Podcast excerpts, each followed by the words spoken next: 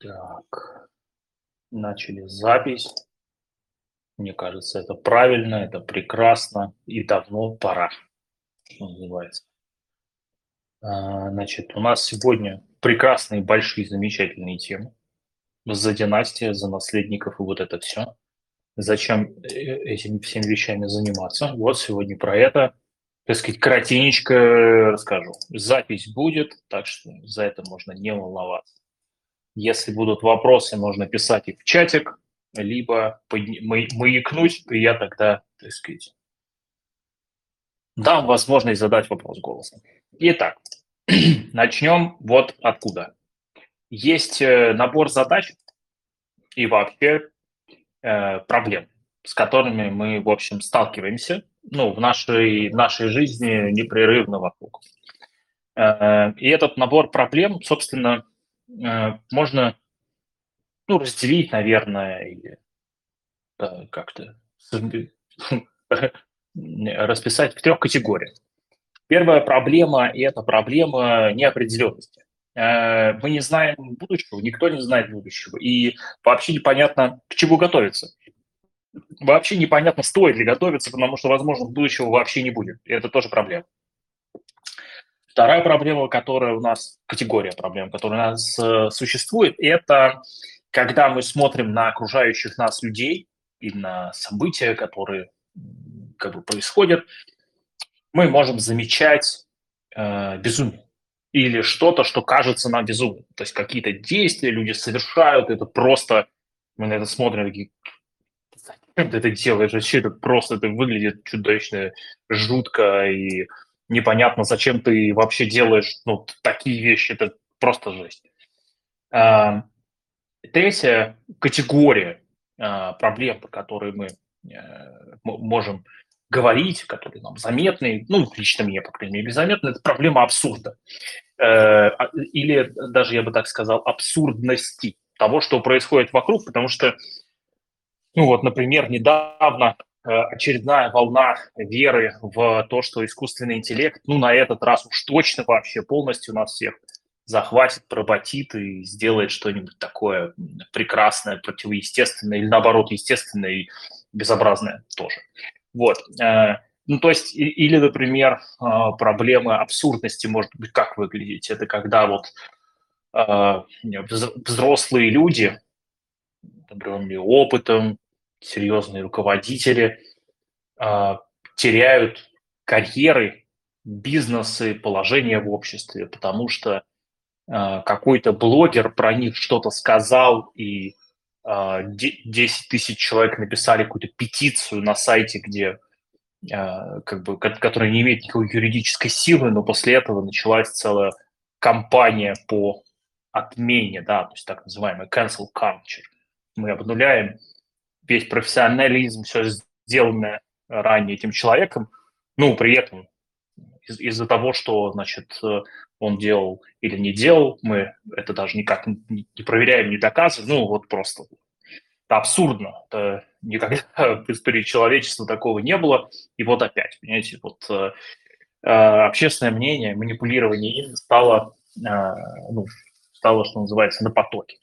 И вот в этих условиях, собственно, и возникает э, очень простой набор а, вопросов, ну, лично у меня. Как сделать так, чтобы э, мои дети жили лучше, чем я живу, и чтобы мои внуки жили еще лучше, чем живут мои дети. Понимаете, вот э, это кажется, ну, кажется естественным, кажется нормальным, кажется понятным, и тем не менее. Э, тем не менее, почему-то эти идеи пришли, пришли мне в голову, и я вот э, с вами делюсь. Как сделать так, чтобы э, этот выбор у, моих детей был? И, ну, то, то есть вот династиями имеет смысл заниматься, с моей точки зрения, как минимум ради того, чтобы у моих детей, у моих внуков, да, был более широкий выбор вариантов построения своей жизни да, ну, то есть они могли позволить себе то, что не могут позволить э, другие, и э, в меньшей степени это связано с, э, там, например, капиталами какими-то, потому что практика показывает, что там лучшее в мире образование, просто лучшее в мире, то есть лучше нету, топ вообще просто невероятнейший. А, это условно там от 100 до 200 тысяч долларов а, в текущих деньгах да, в год. Соответственно, ну, это, э, то есть быть миллиардером, чтобы позволить себе как бы обучать своих детей за эти деньги, да, ну, не обязательно, мягко говоря. То есть достаточно, в общем, какого-то малого бизнеса да, с каким-то, в общем, доходом. И, э, ну, то есть это вполне подъемные, ну, то есть, да, это не, не, не, не, две копейки, но, тем не менее, это ну, не, не миллиард, не миллион, не миллиард. И, понимаете, в этих обстоятельствах э, возникает вопрос, а что, собственно, э, что мы делаем? Ну, что, что за династии вообще бывают? И из чего они состоят. Я приведу здесь э, несколько примеров категорий разных династий. Это э, полезно, с моей точки зрения, для того, чтобы понимать в целом поле, с которым мы имеем дело. Да? Есть много очень разных классификаций распределения династий. Я, я люблю их все очень нежно. Они все служат какой-то конкретной задаче. Ну, например, Эм, посмотреть, э, какая из э, династий или семей, да, по-разному их можно называть, э, какая семья богаче. Вот. Здесь есть свои сложности с подсчетами, потому что зачастую выясняется, что эти семьи уже очень давно имеют совместные какие-то предприятия, активы, дела, еще что-то, и э, капитал одной семьи фронтит другая семья и так далее. Это очень такой непростой клубок. Ребята, например, из швейцарского университета э, э, сделали исследование. Э, в 2014 году была одна из публикаций. Вот. Там, значит, они выяснили, что существует набор из там, нескольких десятков корпораций, которые и фондов, которые, значит, имеют экстремальную связанность между собой, во-первых, а во-вторых, э, э, имеют контроль или прямое или косвенное посредственное влияние на топ-10 тысяч корпораций в э, мире. Ну, то есть, соответственно, это большая часть из них это какие-то семейные или имеют семейные или фамильные какие-то да, династийные корни.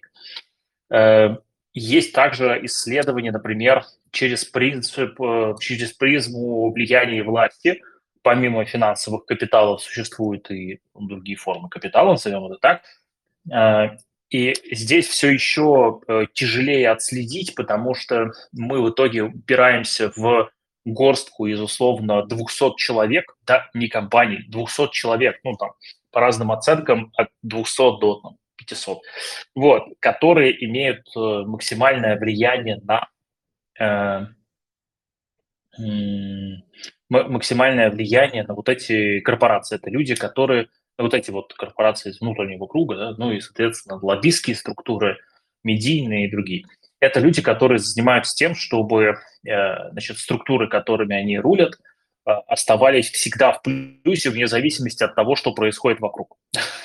Ну, то есть такой супер-мега хедж рисков такой вот. Э, при этом они между собой регулярно договариваются и значит, синхронизируют интересы друг друга. Не в смысле, что все смотрели в одну сторону, а в смысле, что э, значит, они как-то пытаются э, значит, заработать во всех, э, заработать во всех случаях, во всех сценариях, хеджировать при этом свои риски. Ну и, соответственно, постоянно торгуются друг с другом, по большому счету. Поэтому, ну, в общем, стремление к монополии в какой-то степени у них удовлетворено.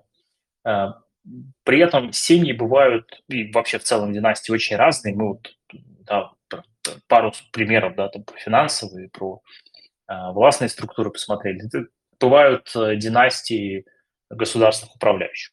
Да, там, в, в прежние времена, например, аристократия передавала по наследству э, там, титулы земли подданных и так далее, и так далее, да, ну, то есть там короли, королевы, вот это все, да и в наше время, в общем, оно тоже происходит. бывают династии государственных управляющих, в смысле, то есть это чиновники, они не могут передавать друг другу по наследству, а, например, там, а, должности. Ну, потому что ты чиновник, ты не можешь передавать должности, тебя там нанимают или выбирают или еще что-нибудь, да? Вот, но э, ты можешь передавать нечто не менее интересное, не менее важное.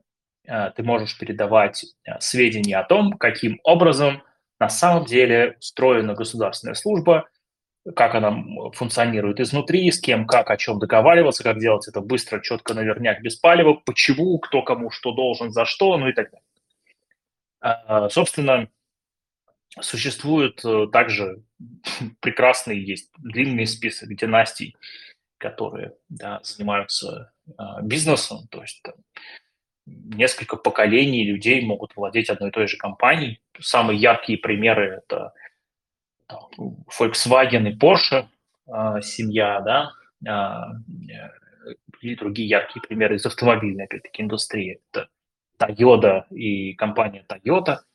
А, из существенно менее на слуху компаний, э, ну, я думаю, вам стоит, если вам прям интересно именно на эту тему, прям бизнес династии, э, посмотреть э, виноградники в Италии и э, Греции. Вот.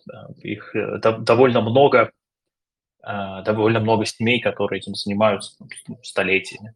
Вот. Э, то есть это ну, примеры того, как э, дело э, дедушек и прадедушек стало делом отцов и сыновей. Да? Вот, соответственно, э, также династии бывают профессиональные в широком смысле слова профессии. Например, а, вы можете встретить э, и в наше с вами прекрасное время, в России и в любой другой стране тоже, династия врачей. Вы можете встретить э, династию адвокатов. Вы можете встретить людей, которые вот а, несколько поколений подряд да, работают в РЖД. Династия железнодорожников. И как бы странно это ни звучало, но их их любят, таких людей, потому что э, если у человека э, есть э, не только склонность к какому-то делу, но и к этой склонности добавляется еще и опыт э, предков и среда, в которой он рос, вот во всех этих разговорах про железную дорогу, про то, как она устроена, что в ней там, как работает и откуда ноги растут, а потом еще через какое-то время выяснилось, что у него в общем в эту сторону талант. Тогда, скорее всего, он сможет построить вполне самостоятельно ту карьеру, которую э, захочет внутри э, этой структуры, внутри там, железных дорог. Э, то есть самое важное здесь, на что я хочу обратить ваше внимание, это то, что мы выяснили, а в чем, собственно, склонность, в чем, собственно, на Э, как бы заключается у конкретного человека, и в случае, когда эту склонность мы обнаружили и смогли, так сказать, ее как-то это самое, э, не дать ее угаснуть, да, ее как-то заметить и пестовать, и развивать, вот, это дает нам возможность сделать следующий шаг и передать ребенку те ресурсы, э, знания и навыки, которые уже в семье как-то накоплены, Э, и э, помочь ему двигаться быстрее. При этом, что очень важно, мы не можем заставить человека, ну, я бы, по крайней мере, не хотел такой судьбы своим детям, делать то, что им не нравится, но нравится мне, и мне почему-то кажется важным. И здесь нюансы в том, что на первое место я все-таки ставлю Э, как можно раньше обнаружить э, базовые склонности и описать эту природу э, конкретного человека, и уже только после этого смотреть и предлагать ему что-то из тех вещей, которые в семье есть. Какой-то опыт, какие-то связи, какие-то концепты и так далее. Потому что если у ребенка склонности, например, там, я не знаю, к военному делу нет, а у вас все родственники военные, и вы пытаетесь его затолкать на эту чудесную дорогу, объясняете ему, что ему обязательно надо продолжить вашу династию прекрасных военных, вот, для него эта жизнь будет в тягость, и, скорее всего, он будет не очень любить то, что он делает, и высоко вероятно, что он не достигнет высоких результатов, и ваши, его дети, ваши внуки будут э, жить рядом с весьма грустным, несчастным родителем. Я сомневаюсь, что вы хотите такой судьбы для них. Поэтому очень важно понимать э, про династии в целом, что у каждой э, среды культурной вообще свой набор традиций для того, чтобы эту династию строить. То есть мы с вами сейчас в этом говорим, только потому, что у нас с вами э, условно не было похожего разговора э, с нашими родителями, с нашими, там, не знаю, бабушками и дедушками, э, ибо было несколько революций за э, 20 век э, в России, и, соответственно, они разрушили вот этот механизм передачи сведений о том, каким образом устроена, э, устроены семейные системы. И э, нам придется э, так или иначе по осколкам сохранившихся сведений да, восстанавливать э, наши, наши семьи. И на что здесь имеет смысл обращать внимание? Да? У нас есть с вами прекрасный опыт коллег с Запада и Востока. Да? Это большие, славные, древние рода. Где-то они прямо называются династия да, как, например, в Великобритании. А, где-то они называются, например, чеболи, это в Корее, кланы в Ирландии и, например, там, ну, в Италии мы с вами знаем, да, там, может быть, вы смотрели э, «Семья Сопрано», э, сериал. Ну, это вот э, классический пример э, семьи, построенной, ну, правда, в конкретном случае с Сопрано, это прям, ну, вокруг э, а, преступности, преступной деятельности. Но в целом семья будет устроена похожим образом э, и вокруг, э, вокруг любой другой э, любой другой формы занятости, назовем это так, любого другого вида деятельности. Так вот, дело в том, что все эти примеры, о которых я рассказал, да, это все разные модели построения вот этой вот семьи как таковой. И у нас с вами есть возможность не то чтобы угадать правильную, а собрать ту, которая нам с вами будет лучше подходить. Э, здесь э, нету необходимости э, как бы искать самое правильное, самое лучшее или самое эффективное решение. Зачастую мы просто не будем иметь возможности проверить, насколько выбранный нами Э, подход вообще эффективен, потому что часть э, результатов э, от этой деятельности, она просто будет нам недоступна. Мы, мы уже умрем к этому моменту, понимаете? Произойдет там через несколько поколений, ну, не факт, что мы доживем. Я, конечно, надеюсь, что искусственный интеллект по обещаниям наших замечательных значит, наших замечательных, замечательных гигантов, значит, у нас искусственный интеллект должен срочно изобрести бессмертие уже к 2030 году и к 2045 сделать его массово доступным. Вот. Я пока, э, как сказать, я пока к этому отношусь примерно так же, как, э, э как э, мифом о таблетках с эликсиром бессмертия, которые были придуманы и распространялись очень активно в 1920-е годы. То есть я предполагаю, что примерно, если отследить, кстати, в 1820-х и 30-х годах э, в аптеках продавались эликсиры продления жизни. А, да, медицина шагнула далеко вперед, как видите, вот, но э, человеческий страх смерти, э, в принципе, на том же месте остался. Поэтому примерно где-то раз в, там, в 100 лет точно мы испытываем все вместе, значит, Э, всем человечеством, так сказать, этот императив с очередными пилюлями бессмертия. Кстати, словосочетание пилюли бессмертия я взял, э, э, это прям цитата, из мифов о Сунь-Окуне, царе обезьян. Это китайские, в общем, китайские народные.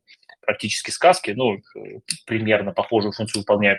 Вот, это мифы о том, как, значит, Сунь Кун, собственно, гражданин, понятно, значит, непростой царь обезьян.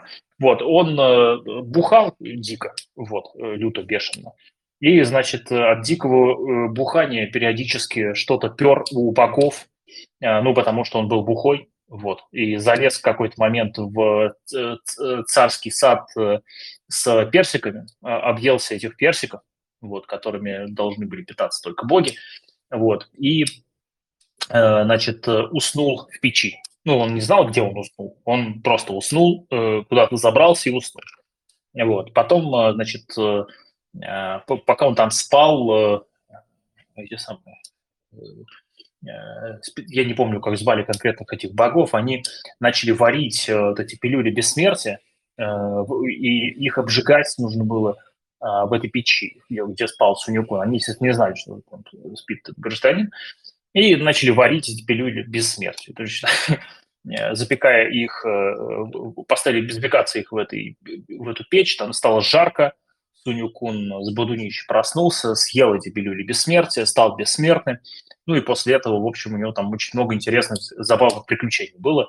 Например, он как-то раз обокрал э, значит, царя морей, спер у него булавку, которой море крепилось к земной тверди. Э, вот, поэтому вот эта история про э, пилюли бессмертия, она, в общем, свежак. Вот, я, конечно, надеюсь, что у наших технологических гигантов в этот раз получится гораздо лучше, чем у всех предыдущих, и мы получим какие-то там э, инструменты продления активной жизни, может быть, может быть даже активной, комфортной жизни, надеюсь на это. Вот. Но как оно будет на самом деле, ну, мы не знаем. Э, что объединяет все а, обозначенные, как бы, э, все обозначенные культуры? Во всех культурах семьи а, отличались тем, что они все-таки э, имели не просто какую-то стратегию, а они имели инструменты для регулярного планирования. И вот эта концепция о том, что а, план э, не так важен, а, важно планирование, вот, она, э, как бы это сказать, ну, прям свежак. Вот. Надо это понимать. Соответственно, э, соответственно, нужно и, и как, как бы понимать, что ну, это не просто так. Планирование важнее плана – это максима, это концепция, на которой зиждется Э, благополучие, э, подтверждаемое столетиями э, как бы жизни. Жизни людей, которые носят одну и ту же фамилию, или фамилия меняется, но как бы семья остается. Остается при своих каких-то активах, остается при каких-то возможностях, которые то расширяются, то сужаются, но так или иначе а, им удается сохранить свою идентичность и двигать э, какие-то ну, важные для них идеи да, вперед. То есть нужно понимать, что здесь вот мы подходим к важному э, моменту. Э, для того, чтобы династия как бы была, в том, в том числе существовала, помимо идеи о том, что как бы этим стоит заниматься, чтобы самому жить лучше, чтобы дети жили лучше и прочее, Э, нужно понимать, что должна существовать причина и цель. Причина – это э, почему династия нужна, да? а цель – это для чего. И это то, над чем надо неплохо подумать. Прям вот внимательно, глубоко и содержательно, потому что здесь нету а, какого-то одного простого ответа. А, зачастую вот это для чего, оно заставит вас э, деятельно брать на себя ответственность э, за, за то, за что ответственность на себя в обычной, в обычной жизни люди не берут. Вам придется размышлять над тем, а каким вы хотите видеть э, мир, а в какие сценарии будущего вы хотели бы вкладываться, и как бы что вы готовы в них вложить ну, то есть какие ресурсы, какое время, какие силы. Вот, поэтому э, рано или поздно вы придете к ответу на этот вопрос, важный для вас. Но прежде чем к нему прийти, вы в любом случае должны будете построить вот этот вот процесс э, регулярного планирования. Как бы странно это ни звучало, но регулярное долгосрочное планирование, оно, собственно, и э, становится э, таким стержнем, вокруг которого э, двигается развитие семьи. Что это значит? Это значит, что вам придется делать э, семейные мероприятия, от которого вы все получаете удовольствие, все члены семьи, все участники, так сказать, да, э, и в рамках этих э, семейных мероприятий говорить о том, в каком будущем вы все хотите жить как много зарабатывать, какими способами, там, я не знаю, чем в жизни вообще заниматься, кому что интересно и по какой причине. Э, это будут те, э, те моменты, когда вы начнете э, не просто получать удовольствие от того, что всей семьей где-то встретились, вот, но и начнете оттуда черпать инсайты, энергию и вот это вот все. И тут еще важно, что у вас там появятся разные, ну, понятные инструменты, я там на сдвиге про это много рассказываю, э, инструменты типа там инициации э, новых членов семьи, потому что там де- дети взрослеют, э, э, потом лю- люди там женятся, разводятся, э, снова женятся и так далее. То есть э, вам нужно будет с этим что-то делать. Вам нужно будет э, управлять э, капиталами, вам нужно будет как-то Э, координировать э, между собой э, людей, которые там поссорились в каком-нибудь проекте, потому что друг другу не подошли, а, ну и так далее. Там куча всяких будет моментов. Вот. И для этого всего нужны, ну, нужны свои форматы, свое место и время, где этот разговор уместен и логичен, и где он, самое главное, адекватно воспринимается. Вот. А, поэтому тут э, как бы ничего сверхъестественного здесь нет. Поверьте, ну, нету э, необходимости быть каким-то там доктором психологии и, там супер-пупер юристом, который умеет владеть космическими медиационными техниками. Вот, это не обязательно.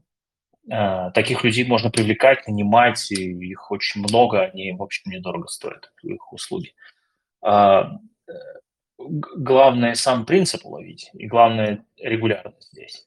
Ну вот, поэтому а, я рекомендую, конечно, начать с тех вещей, в которых вы сможете получить от этого всего дела удовольствие. Сейчас как раз та часть, когда я бы поотвечал на вопросы, вот, поэтому озвучивайте, вот, или пишите, или озвучивайте. Тут э, все варианты, как бы это сказать, все варианты хороши.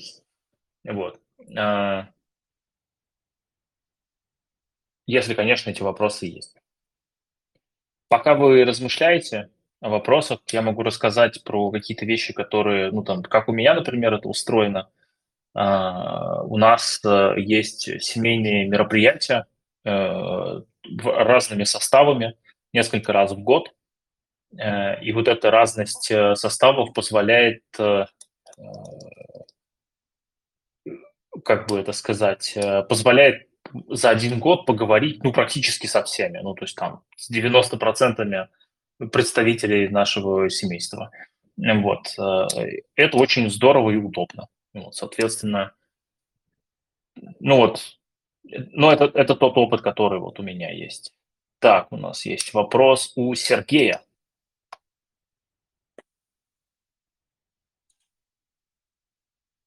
Так, я пока всех прощелкаю, всем разрешу говорить. Алло, слышно меня, да? Да. Ага, да. Саш, привет, все коллеги, доброго вечера. Э, да, про вот семейные какие-то встречи, ну, ситуация такая, в принципе, Э, пока я знаю, как я, наверное, пока основатель династии, да, есть двое сыновей, там 15-17 лет, вот, э, супруга, маленькая дочка, которую пока не привлекаем. Раз в неделю у нас семейные советы как бы, есть уже зашиты, как бы мы их проводим, все как бы нормально, хорошо, ставим какие-то цели. Вот, а вот какие-то большие, ты говорил, то есть чуть ли не там, я не знаю, в процессе, да, то есть разумно проводить, да, какой-нибудь там раз в месяц, раз в два, какая частота, да, какая вообще да, интенсивность, продолжительность, вот если здесь поподробнее. Ну, все зависит от того, как вы, э, как, как бы, как вы себе это все представляете. А, например, в нашем случае у нас есть прям э, с супругой такой э, разговор, мы его проводим где-то, наверное, раз в 6 месяцев э, в среднем. Э, это разговор о будущем. Я говорю, дорогая, я хочу с тобой поговорить про нашу долгосрочную стратегию. Типа горизонт там, не знаю, 50 лет. Или там горизонт, не знаю, 10 лет.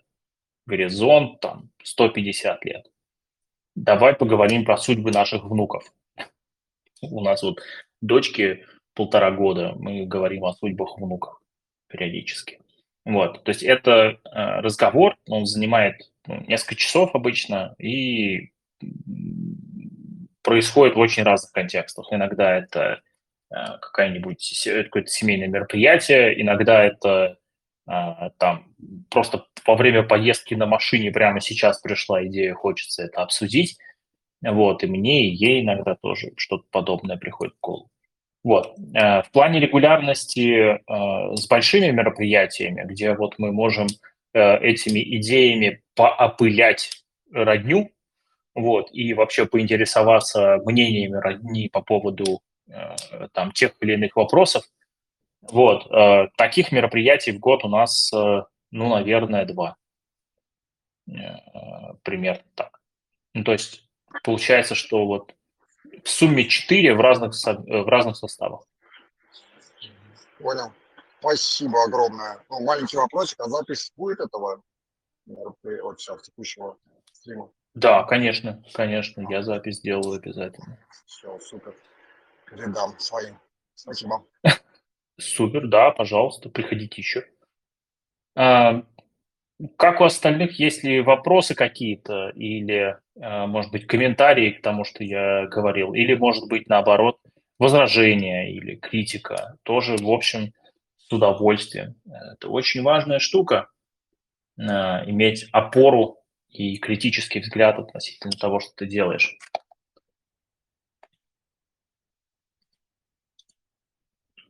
Артем, Вячеслав. Александр, Екатерина, может быть, скажете нам что-то.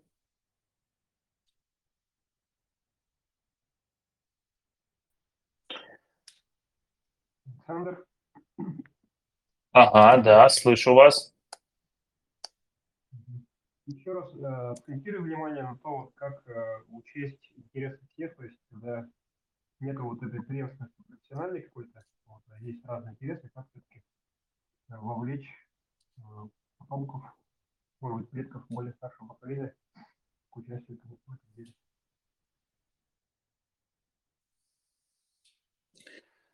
А, хм, это забавно. Ну, э, в моем опыте я использовал, э, как бы вы не поверите, слушание семейной байки. Я, объясню, что имею в виду. Обычно, если у человеку, например, там, не знаю, э, ну, там, взять моих там дедушек, бабушек, им за 80 лет, э, и когда я к ним приезжаю, я просто очень много историй слушаю про их э, жизнь, их э, э, прошлое, их детство, а потом через какое-то время аккуратно спрашиваю про мое детство и потом еще через какое-то время аккуратно спрашиваю про мое будущее, куда они вообще видят, я в какую сторону должен жить. И в какую сторону вот они видят э, как бы вообще в целом ну, вот, развитие всей нашей семьи.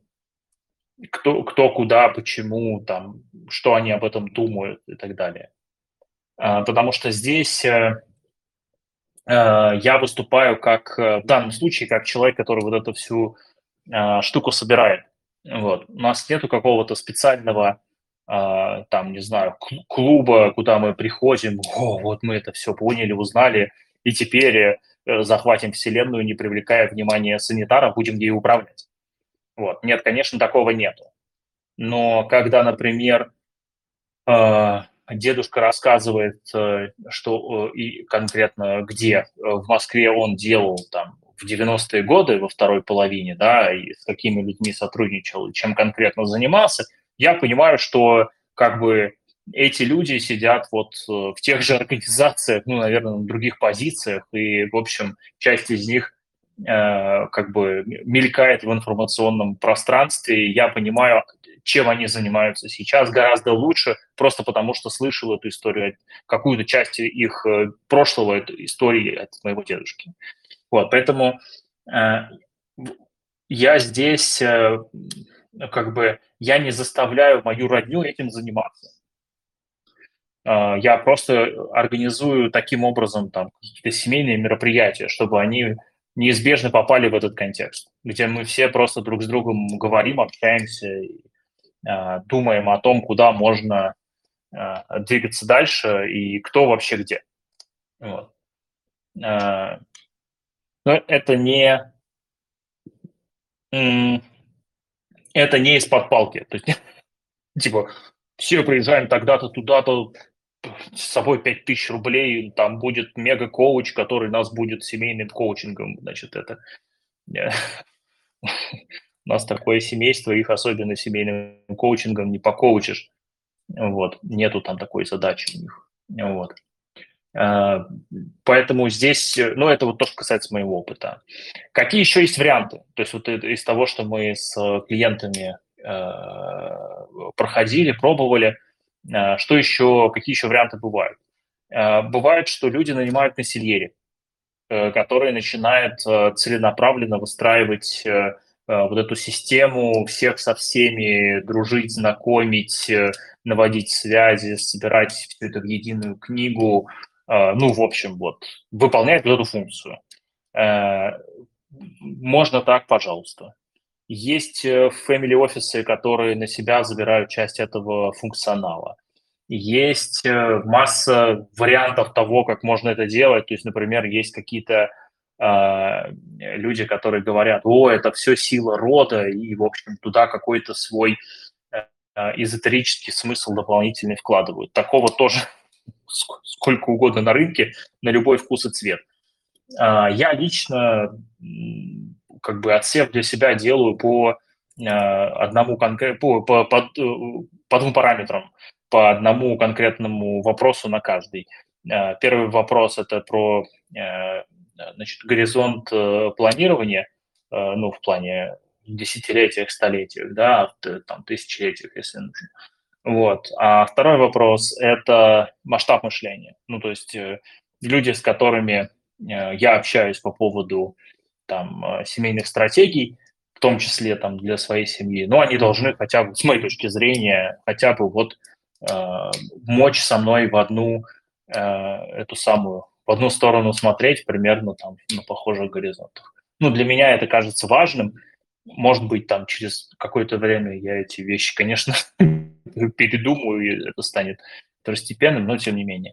Вот, поэтому для меня там долгосрочное планирование является неотъемлемой частью ежедневного быта.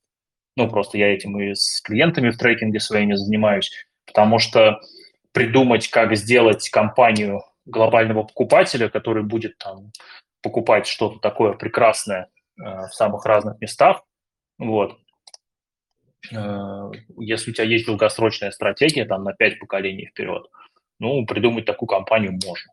А если у тебя есть э, краткосрочная тактическая задача поднять следующий раунд инвестиций, потому что ты модный молодежный стартап, ну, наверное, тебе будет тяжело построить глобального покупателя, там, условный следующий Oracle или Microsoft или AT&T или IBM, это если из американских, или там какой-нибудь Тинчат э, э, китайский, например, да, или какой-нибудь следующий ВК. Вот, ну, то есть это вот э, как бы ВК, это в смысле в текущем виде этого ВК, а не в виде, в котором его делал э, Павел Дуров. Вот, э, наверное, прекрасный технологический предприниматель, я с ним лично не знаком, поэтому не могу, к сожалению, оценить это как-то. Вот, поэтому я на это смотрю, ну, на вопросы по стороне династии вот с, с такой стороны.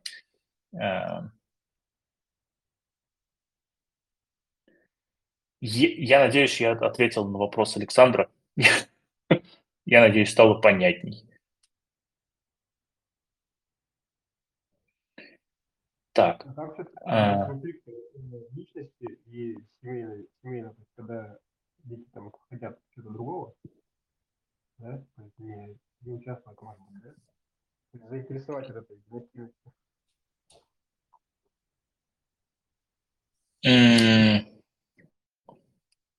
А в чем ваш вопрос сейчас? Ну, скажем так, у разных электорат интерес, то есть, из них сложить какую-то сумму, чтобы было заинтересовано максимальное количество членов семьи. И, ну, э, понимаете, деньги, к сожалению или счастью, они не являются мотиватором или демотиватором достаточно долго. Э, я что имею в виду? Вы, э, если вы когда-нибудь работали на наемной работе и замечали, может быть, за собой, что, в общем, повышение в зарплате вас мотивирует э, к тому, чтобы как-то больше активности проявлять, ну, короткое время, ну, ну, квартал, ну, дай бог, там полгода. А мы с вами говорим про вещи, которые там ну, на десятилетие, на века, понимаете, ну, как бы, похоже, тут деньгами не отделаешься.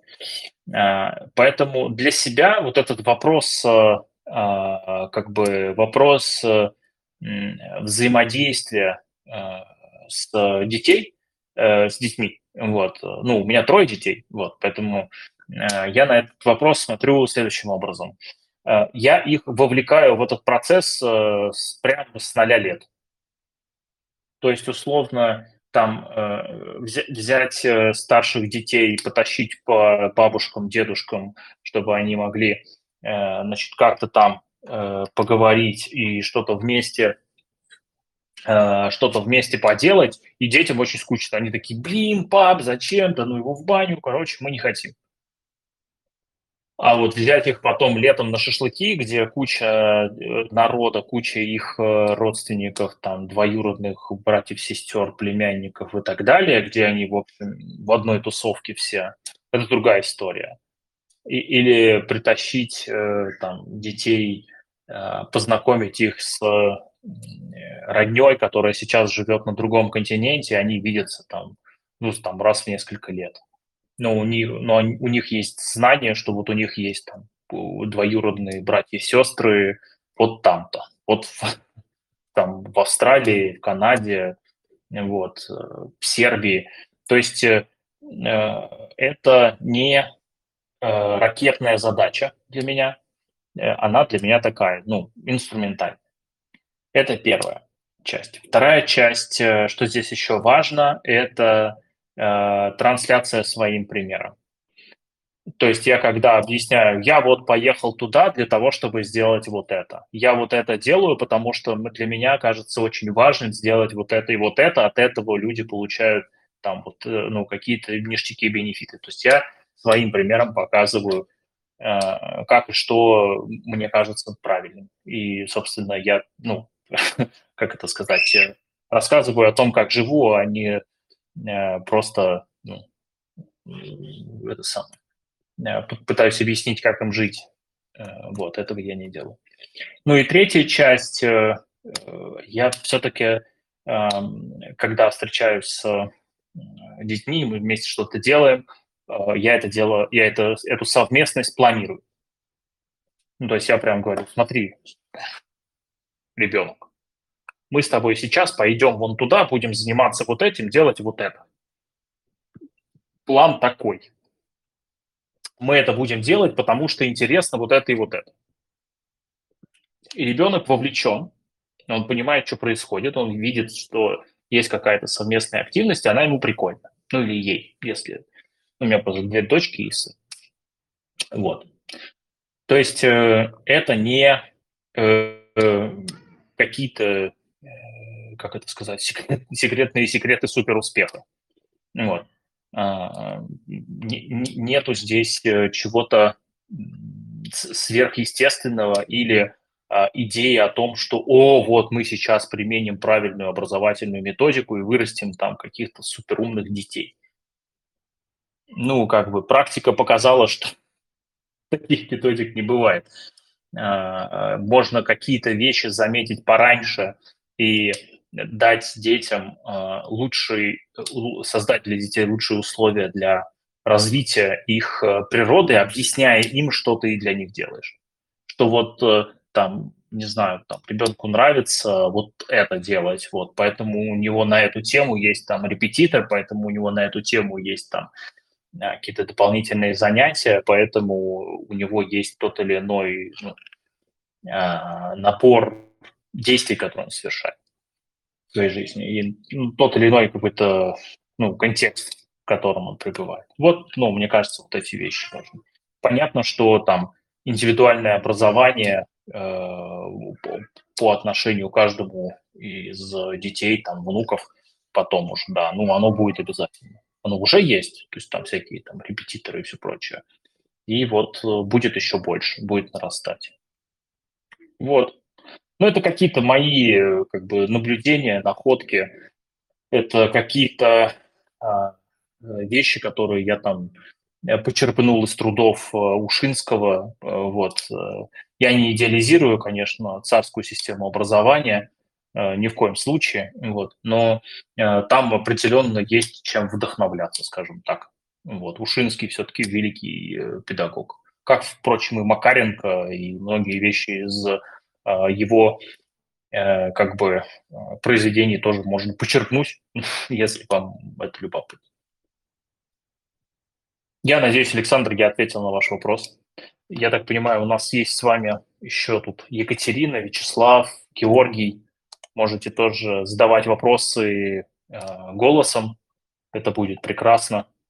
И, мне кажется, вполне себе э, уместно. Вот.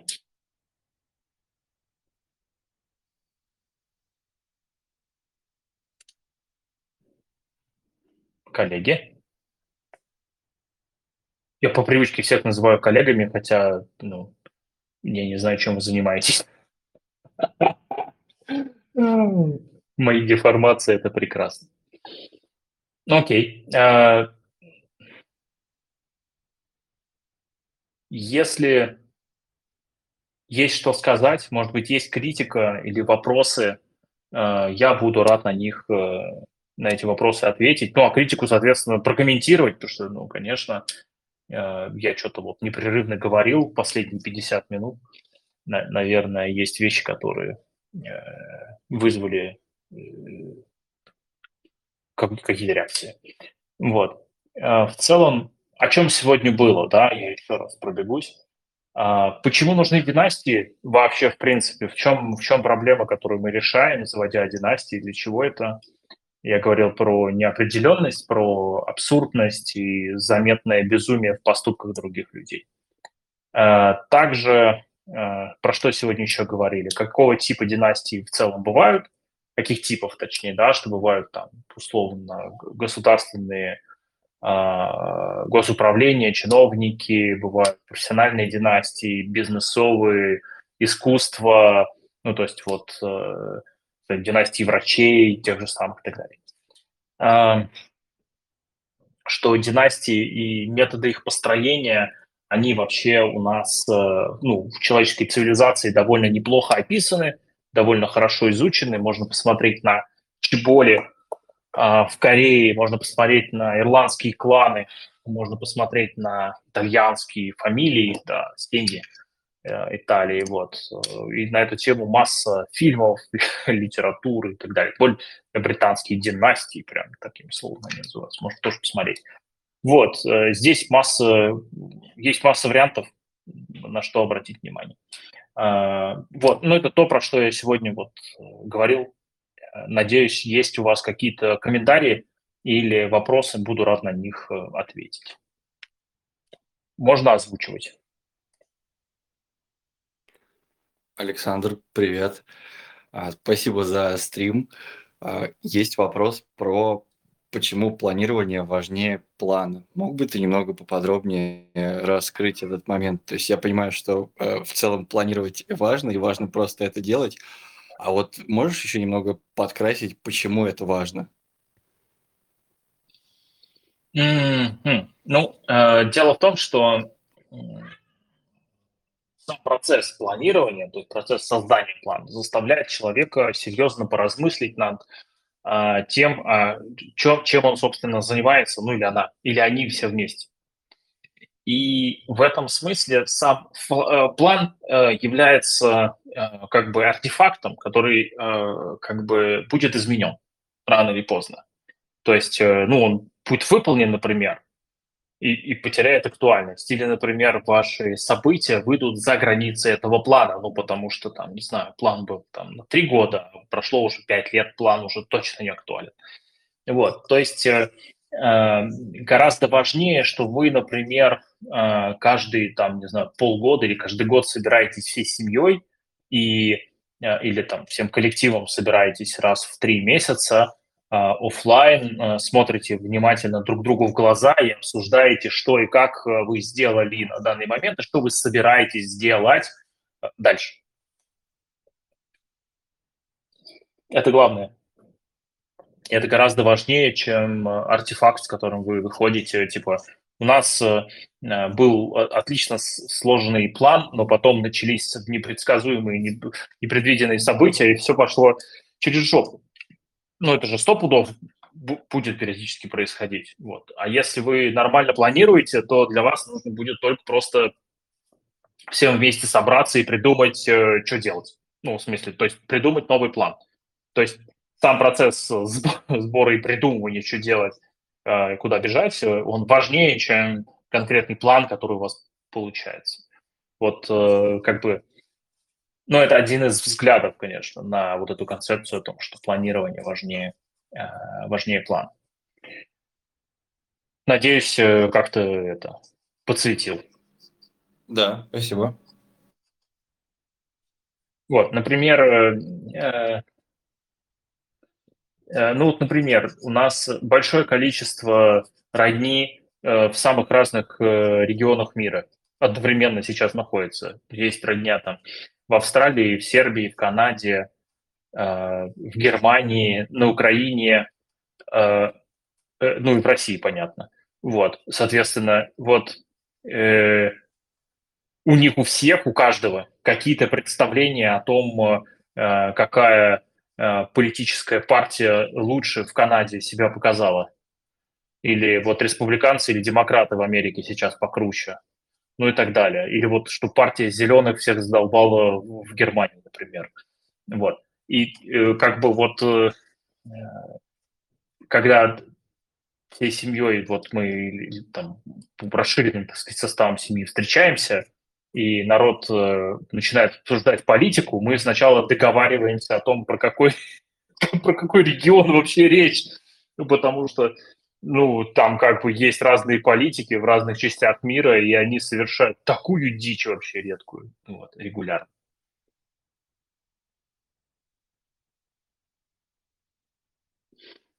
Окей. Есть ли еще, может быть, какие-то вопросы или э, Александр? Ага. А вот смотри, я у тебя все время вижу цифру 144 года. Как ты ее обосновываешь? Ну, я понимаю, что 12 12, да? То есть почему не 100, там не 120, почему у нас 144, и как она там развивается? Откуда Очень удобно планировать. А, просто смотрите, я, я, я живу шестилетними циклами. А, вот, шестилетние циклы позволяют, э, ну, это половина 12-летнего. Соответственно, примерно 12-летние циклы активности есть у Солнца. Поэтому наши живые биологические системы в, ну, на земном шаре, они примерно с циклом в 12 лет э, как-то развиваются или там, эволюционируют. Вот поэтому 12-летние циклы, когда мы ими планируем, э, гораздо э, точнее, гораздо чаще мы попадаем в какие-то узловые точки. Вот, поэтому вот 12 лет мне нравится больше, чем это самое.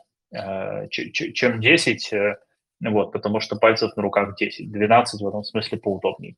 Потому что в 12 лет вылезает там планирование на год, на 2, на 3, на 4, а, планирование на 6 лет. То есть, видите, можно очень много промежуточных точек поставить, и они все будут кратные 12.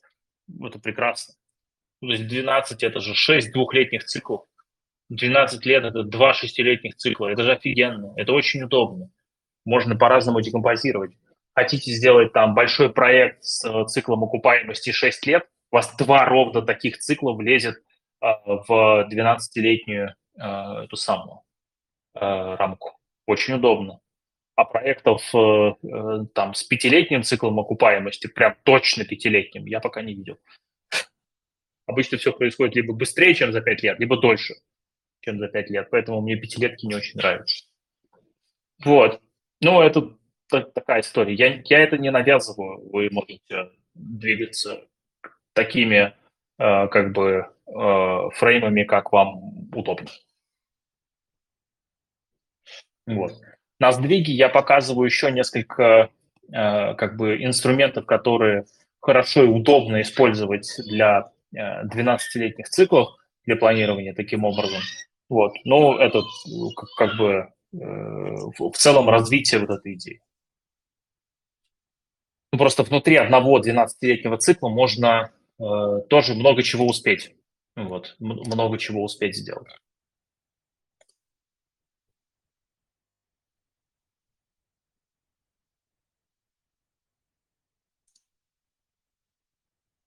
Ну, я, я надеюсь, я ответил. Вот. Ну, спасибо. А, добрый день. Как меня слышно? Добрый вечер, простите. Слышно хорошо. А, забежал случайно совершенно, увидел, решил посмотреть. Впервые у вас на трансляции. Всем привет. Привет, Саш. А, я, к сожалению, пропустил основной весь корпус э, вашей трансляции, тему, но я так понял, здесь идет речь о формировании какой-то семейной традиции, да, дальнейшей. Все так. Которая часть да, да. Э, составляет, составная часть общего, да, чего-то большего. Да. И если вы позволите, расскажу короткую историю. В общем, Давай. история про Китай.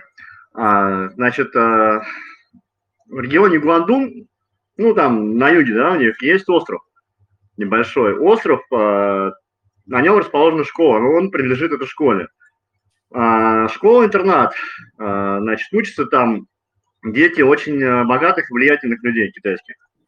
А, занимаются они постоянно ушу и изучают наизусть там эту конфуцианскую, даосскую классику.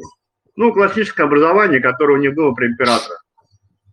А дальше, значит, они там проводят сколько там лет, до, до 16, 18, я точно не знаю, и отправляются на работу в корпорации или в партийные структуры они не идут а, больше ни в какие университеты, они не контактируют там с а, простыми, так сказать, обывателями, а, значит, а, они просто вот а, присутствуют а, в важных а, структурных элементах а, страны, так скажем.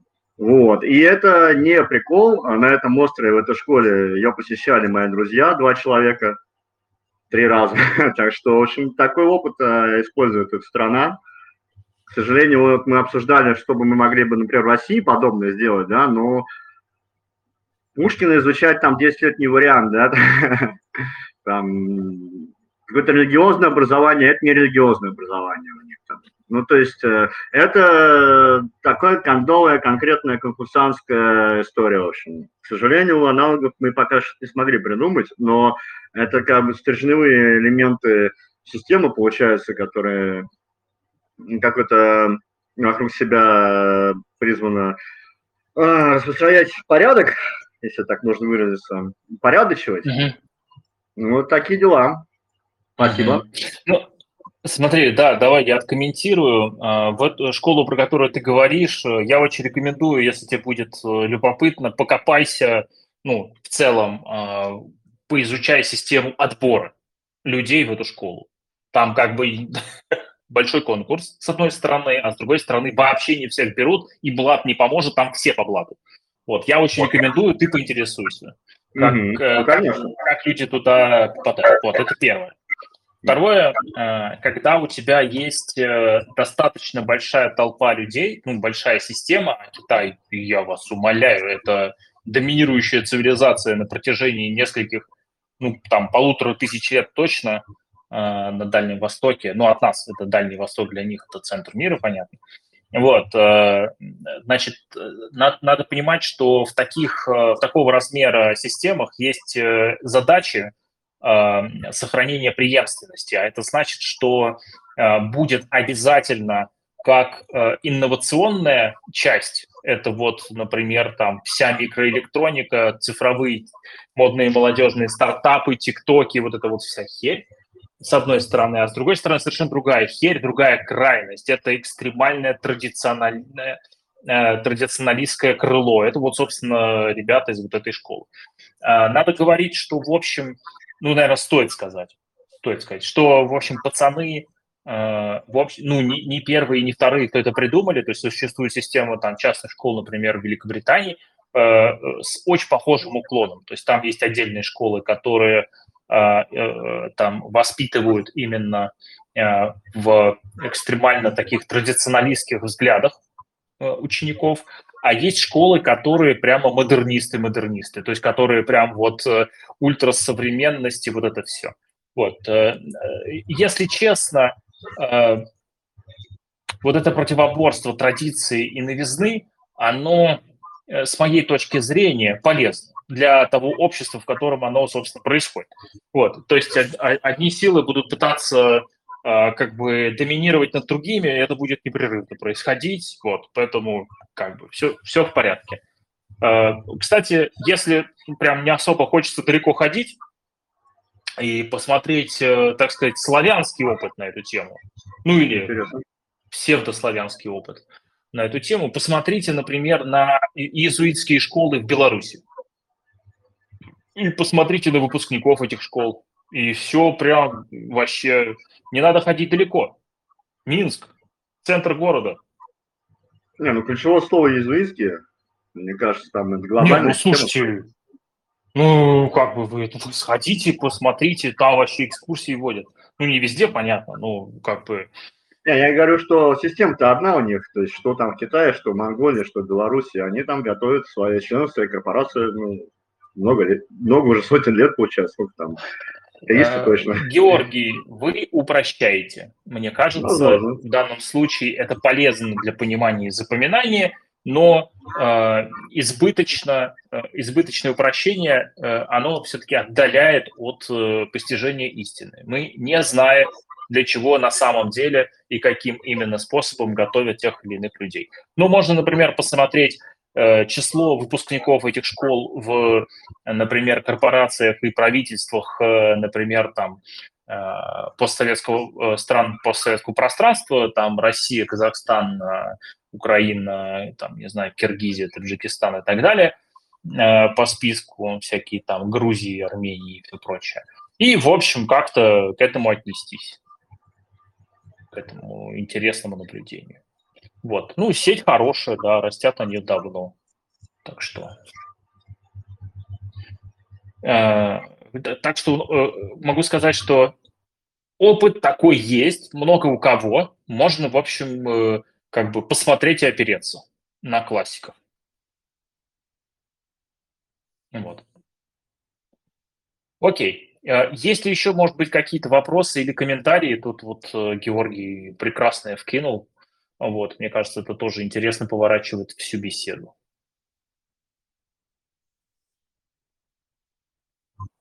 Ну, про джей знаете? Про Венджолса, вернее.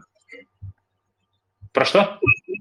А, такая народность а, региональная Китая, Вэньчжоу и город вокруг него это образовался. Он чем известен? Тем, что он один из первых был открыт вообще а, на Дальнем Востоке европейцам как порт. И это, в принципе, Э, христианская такая столица региональная, то есть там до сих пор большинство населения, по-моему, христиане.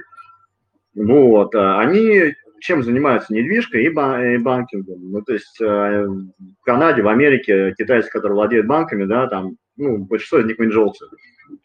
Вот. Китай их называют евреями своими. Ну, это так, В общем, они не, иудаисты, они христиане в основном. Вот, э, значит, э, регион Джидиана, ну, это как Рублевка наша примерно, это а, юго-восток, эм, получается, страны, а, минимум производства вредных, минимум. То есть фабрики там всякие, да, делают обувь, много чего делают, но каких-то конкретных опасных вещей нет.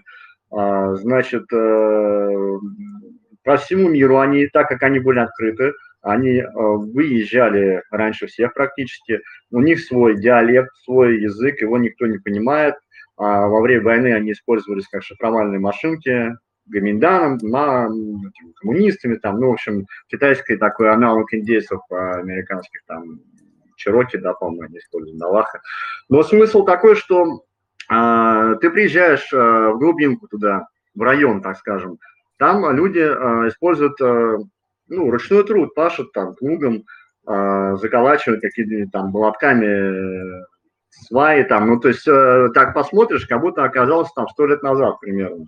А, многие недоумевают, да. почему, какого вообще черта а, такая вроде бы нам говорили, что такой богатый край, вот из России люди приезжают, да, а тут вообще нищета у людей там дырки в домах, там они руками пашут, а, они вообще не, не, нищета. Я говорю, ребята, вот вы то же самое, если вы приедете в какой-нибудь а, Чхой-Мартановский район, там, Чечни, да, и будете смотреть, как пасет там человек стада, и будете, э, ну, думать, что он, что он бедняк, он там чебан и так далее, а то, что у него родственники по всему миру, много чего владеют, вы как-то это сам не, не, забывайте об этом. В общем, что, они, э, благодаря своему влиянию и деньгам, они э, по максимуму сохранили вот этот традиционный свой уклад для своих родственников, которые там живут а живот там много их. Э, и, значит, э, помогли как бы защитить, э, защитить эти земли от какого-то сильного влияния вредного промышленного, добычи там и так далее, ну, насколько могли.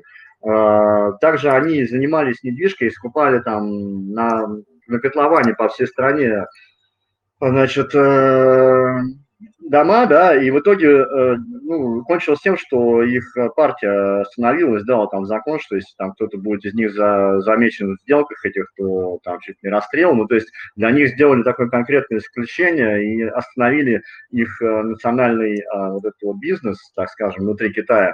А также еще немаловажно, у них общак национальный есть ну, это всем известно, там и дворник, и банкир, все туда скидывали, и на эти деньги они скупали недвижку. Вот. Ну, пока, собственно, Си Цзиньпин, по при нем это было э, не прекратилось дело. Вот, а, значит, э, это тоже, кстати, говорит о возможности разворота резкого там страны, ну, один из многих примеров. А, ну, так что, значит, а, а, они, а, простой пример, в глубинке э, деревни старый дом стоит, заброшенный на вид, просто, ну, старого типа, заброшенный, в дырках и так далее, бац, какой-то день приезжает э, колонна машин. Э, начинаются поминки. Поминки длятся три дня. Э, машины едут и едут, приезжают, уезжают колоннами. Там, ну, я сбился считать, ну, там много, реально много. Марки там Audi, Mercedes, BMW, и такие вот примерно. Огромное количество людей. Это фамильный дом, соответственно. Откуда пошел этот клан? Ну, вот и все, в принципе. Можете остальное додумать. Угу. Ну, Смотри, если тебе не сложно, э, кинь пару ссылок на статьи обзорные хотя бы про этот регион. Вот, потому да. что действительно регион прикольный. Я потом закину их в общий, э, в общий чат да. по поводу по поводу христианства, оно вообще довольно интересное с точки зрения содержательной части христианской культуры, очень такая вариативная. У нас есть, например, а, например, католическое христианство, да, ну, все, тут, мне кажется, это общеизвестная история, да, католическое христианство. Вот э, католиков по миру примерно э, миллиард э, двести-миллиард четыреста, да, ну, то есть прям много. А, касательно протестантов, вот протестантов, их примерно 800-900 миллионов по миру штук. Да? То, то есть это э, такие два больших э, ну, течения. Если мы говорим про православное христианство, э, причем э, с точки зрения христианской культуры в целом, старобрядцы и там современные православные – это все одно и то же ортодоксальное христианство, как его называют, например, там в Европе. Да? Вот порядка, по разным оценкам, от 220 до 300 миллионов человек по миру. То есть э, православное христианство там – это субкультура. Как бы странно это ни звучало для э, там, людей, живущих в России, но если смотреть на цифры, православное христианство – это такой вот это прям такое вот, э, это прям субкультура с своим, как это сказать, у нас тут с вами своя атмосфера, условно, да? А, вот примерно а, это же можно сказать про православных христиан на фоне всех остальных. И вот эти вещи, которые там Георгий сейчас рассказал, да, про один из регионов Китая, вообще довольно интересно. Можете поискать э, другие интересные регионы в мире. Например, я очень люблю историю про атолл такой есть, Тристан де Куну. Если будет любопытно, поизучайте, ну хотя бы Википедию почитайте. Вот, это один из а, таких первых экспериментов по тому, как можно построить частный город из э, людей из правильных семей, где будет своя культура, свои там традиции, обычаи, вот это все. Вот. Ну и, в общем, что я могу сказать? У них интернет э, появился только в 2000, по-моему, 12 что ли, году, или что-то типа того, 2013, что-то такое. Ну, то есть до этого они 1905, кажется, 1904 э, без интернета. Нормально было у них все. Вот. Э, итак, у нас сегодня тема построения династий. У нас уже очень много чего было. У нас тут даже есть э, дискуссия, кинутые новые темы. Так что, если у вас есть какие-то вопросы или просто что-то вам еще любопытно, welcome вообще, говорите, подключайтесь, э, всем микрофончики включил, можно вслух задавать вопросы или что-то комментировать, или, например, а, о чем-нибудь спросить. Ну, там, типа, как планировать на сто лет вперед и не сойти с ума? Как потом найти друзей вообще? Захочется ли искать друзей? Это особенно прикольно. Вот. Э, ну, э, в любом случае, это такой достаточно интересный Э, экзерсис для э, ума, э, спроектировать что-то настолько оторванное от настоящего момента, от нашего с вами быта и от нашей ежедневности. Вот. Может быть, есть комментарии какие-то или вопросы, можно прямо это самое. Задавайте, буду рад. Александр, Александр здравствуйте. Да. Меня зовут okay. Александр, технопарк Русский, город Владивосток, остров Русский. А, хочу спросить, что за тема такая династии, как вы вообще к ней пришли и для чего она нужна? Ой, прикольно. Мы, мы с, с этого начинали. Для чего нужны династии? Что, что за проблема вообще заставляет э, э, людей в эту сторону смотреть? Значит, э, есть три категории проблем. А, первая из них – это неопределенность. Мы не знаем, что будет в будущем, и мы, мы не знаем будущего.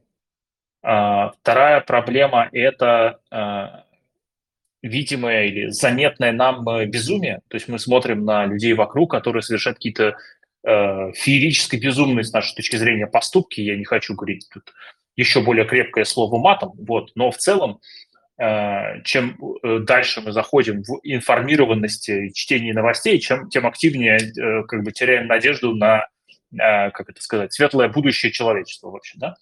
Вот. И третья проблема – это абсурдность. Проблема абсурдности, то есть есть огромное количество вещей, которые кажутся нам абсурдными, но тем не менее происходят. Да? То есть, ну, это просто, я там приводил об этом примеры.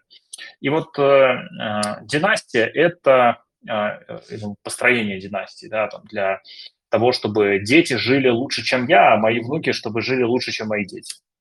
Ну и правнуки, соответственно, лучше, чем внуки. И вот для того, чтобы это происходило, собственно, э, как бы строятся определенные процессы регулярной синхронизации и планирования, э, которые помогают всей семье двигаться ну, в какое-то светлое завтра. Вот. Соответственно, как я к этому пришел? Э, я к этому пришел, ну, мне кажется, я от этого не уходил никуда. Вот, э, я к этому пришел довольно э, быстро, потому что когда мне было 17 лет, родители вдвоем, значит, мама с папой, посадили меня э, напротив. Э, как бы мы сидели в, в подмосковном пансионате, вот, э, центробанковском, э, в баре этого пансионата. И родители, значит, э, купили мне кофе, а сами пили, э, по-моему, э, что-то из алкоголя, ну, я сейчас точно не помню, пиво, что ли, не помню. Вот, э, и, соответственно, они мне в течение Э, четырех часов рассказывали про моих э, предков и родственников, ну, разных. Вот. Так я узнал э, как бы о своей семье многое. Вот. А, соответственно, у меня не было желания или нежелания, симпатии или антипатии по поводу построения там каких-то своих династий или еще чего-то. Дальше я просто жил вот в этом контексте. Ну, что типа вот показывают тебе какого-нибудь человека по телеку и говорят, вот, э, смотри, видишь э, мужика? Я говорю, ну, вижу. А, вот твой дедушка, там, это его аспирант был когда-то. Я такой, а, прикольно. И просто при случае спросил у дедушки, дедушка, что это за мужик такой? И дедушка, хмуря брови, такой, долго вспоминал, потом вспомнил, а, это вот там, да там их несколько, потом в замминистра пошли, вот э, один мертв, вот один сидит в тюрьме, а другой вот по телеку выступает, вот можно с ними всеми поговорить, пожалуйста.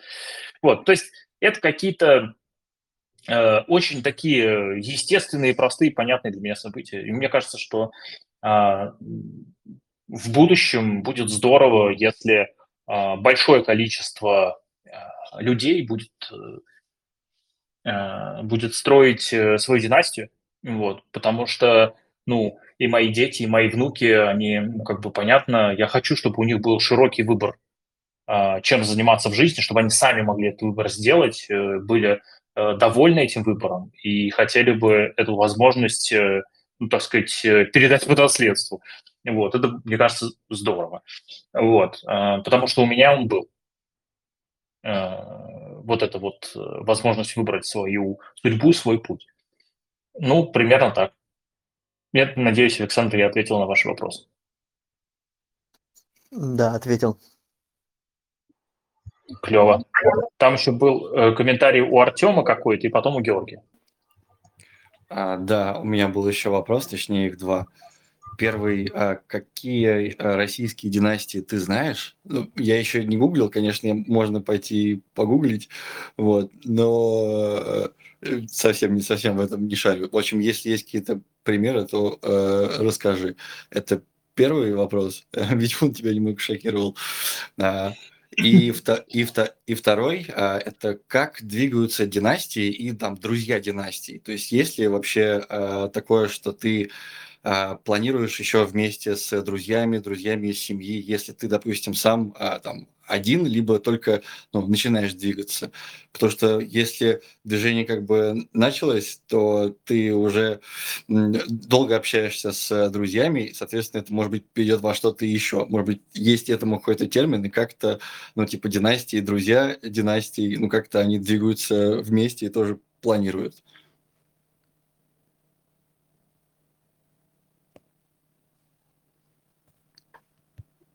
Микрофон, Александр.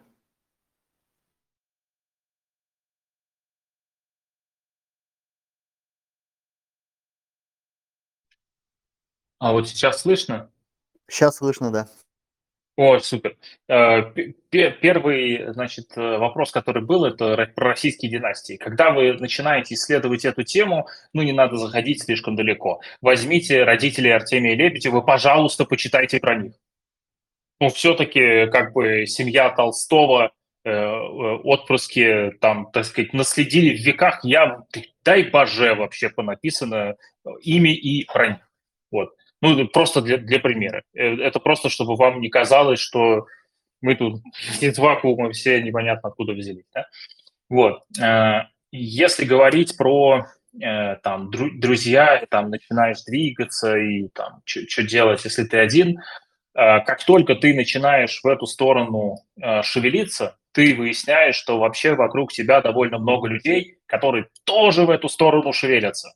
И через какое-то время ты просто перестаешь разговаривать с кем-то еще.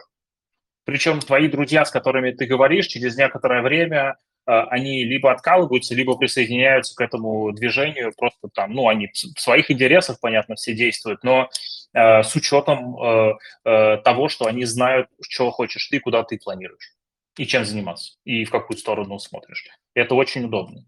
То, что, например, кто-то говорит там, я вот хочу, не знаю, загородный мегазал строить, чтобы там можно было приехать, там, бла-бла-бла, у него там отель семейный на 50 номеров, все такое. Ты такой, о, супер, мы к тебе будем, короче, а, каждый год приезжать э, после майских праздников, когда низкий сезон, мы тебе будем забивать пол отеля своей родней, короче, и будем семейный сейшн там устраивать.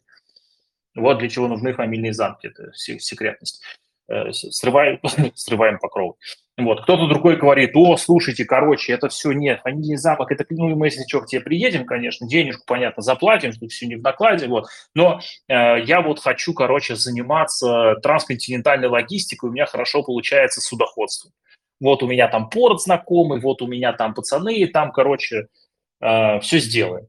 Вот, э, ну и так далее. Кто, кто-то будет говорить там, о, а нам нравится там промысел дикой рыбы. Мы вот рыболовством будем прям чики-пуки заниматься. Вот, и, ну, все выберут для себя что-то. Э, и просто э, через какое-то время будет видно, с кем и о чем имеет смысл говорить, а с кем, ну, нет. Все очень Э, в этом смысле утилитарный может решаться по месту. Ну, я, я надеюсь, это как-то, не знаю, про, проясняет. Саш, такой вопрос. Вот смотри, я сейчас только что говорил про друзей там, да, и людей, которые там, разделяют общие идеи. Но топишь за семейные династии. Так что важнее, гены или мемы? То есть люди, которые разделяют твои идеи? Или все-таки кровные родственники? Ну, вам предстоит делать этот выбор. Ну, ну если вы хотите бы, его делать. Казалось бы, наследники идеи, не более импактные, скажем так, да, могут быть более вовлеченные. По-разному, по-разному. А, тут же вопрос, как вы влияете на их э, взросление, на их там ценностные ориентировки и так далее. То есть как, как бы вы вот уверены, что они там 50 лет будут нести ваше знамя после вашей смерти? Это просто вопрос. Это не в смысле, что типа вот плохо или хорошо что-то. Вот. Но в целом, как бы это не факт. Просто может быть по-разному. Вот. Э, но в целом идея с последователями, она очень понятная. И если вы делаете, например, какой-то э, бизнес или импорт-проект или еще что-то, Э, подобное, то, ну, наверное, им должны руководить люди, которые к этому наиболее склонны, способны, прошли какие-то там ваши правильные э, там посвящения, которые вы э, считаете значимыми, ну и погнали и вперед. Ну, то есть посвящение, там, набор, этот ряд посвящений можно спроектировать таким образом, чтобы люди, которые прошли, они как бы действовали в некой а, там, вашей парадигме, да, это, ну, естественно, это нормально. Такое можно сделать, и там уж дальше решать, э, а, как, как и кому, в каких обстоятельствах давать э, а, эти самые э, преференции. Вот.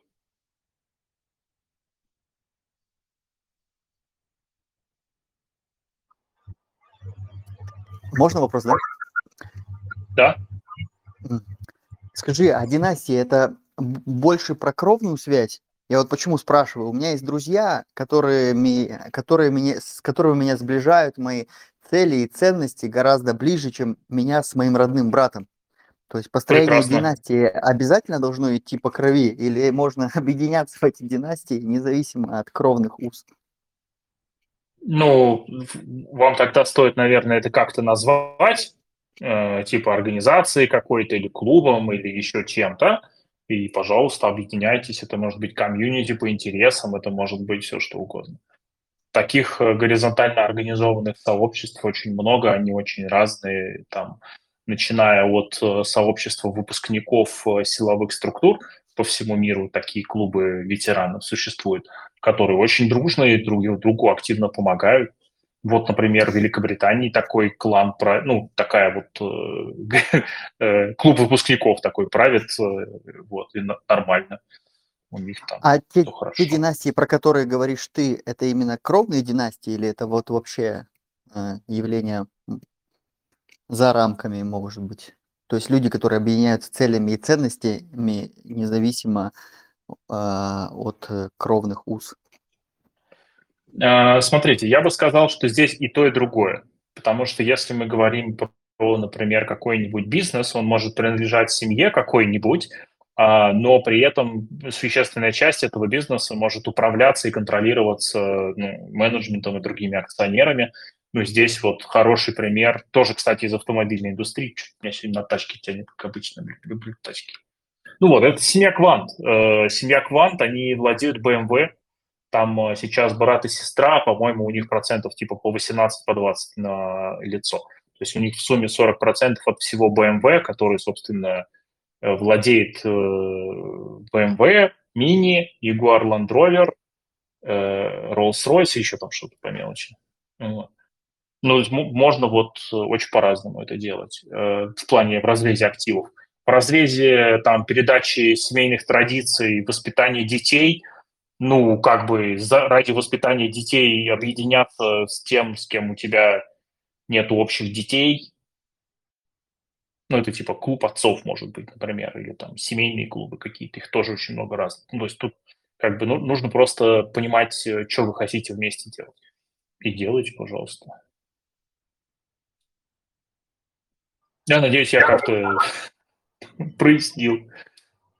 А можно вопрос? Да, конечно. Про Фордландию говорили сегодня? Про что? Фордландия. Генри Форда, город Бразилии. Как проект. А, не, ну слушай, дружище, я, ну, во-первых, он не первый, даже не второй вообще. Ну, Никак. наверное, он яркий был. Короткий, но яркий. Можешь рассказать.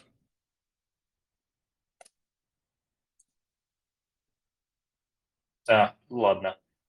Э, так, о, к нам э, э подсоединился еще один э, слушатель, это прекрасно.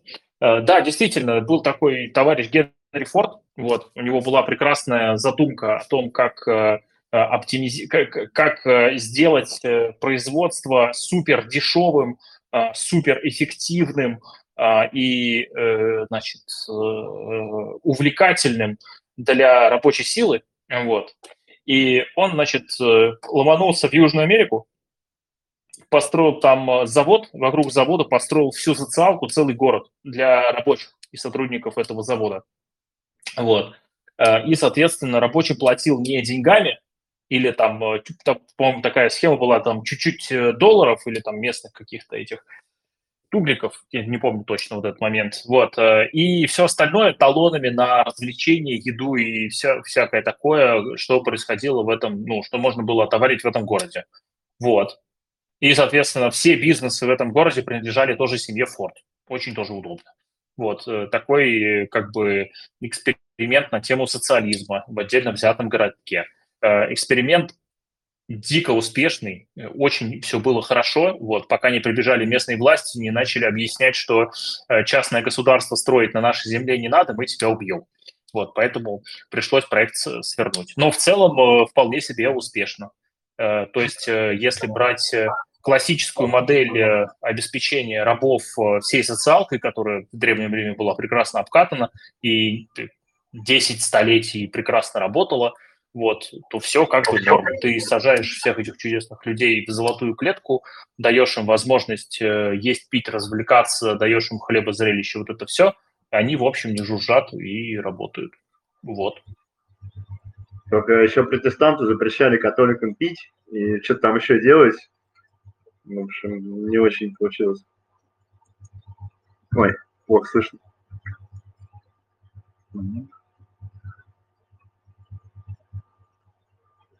Саша, тебя опять а, замьючено.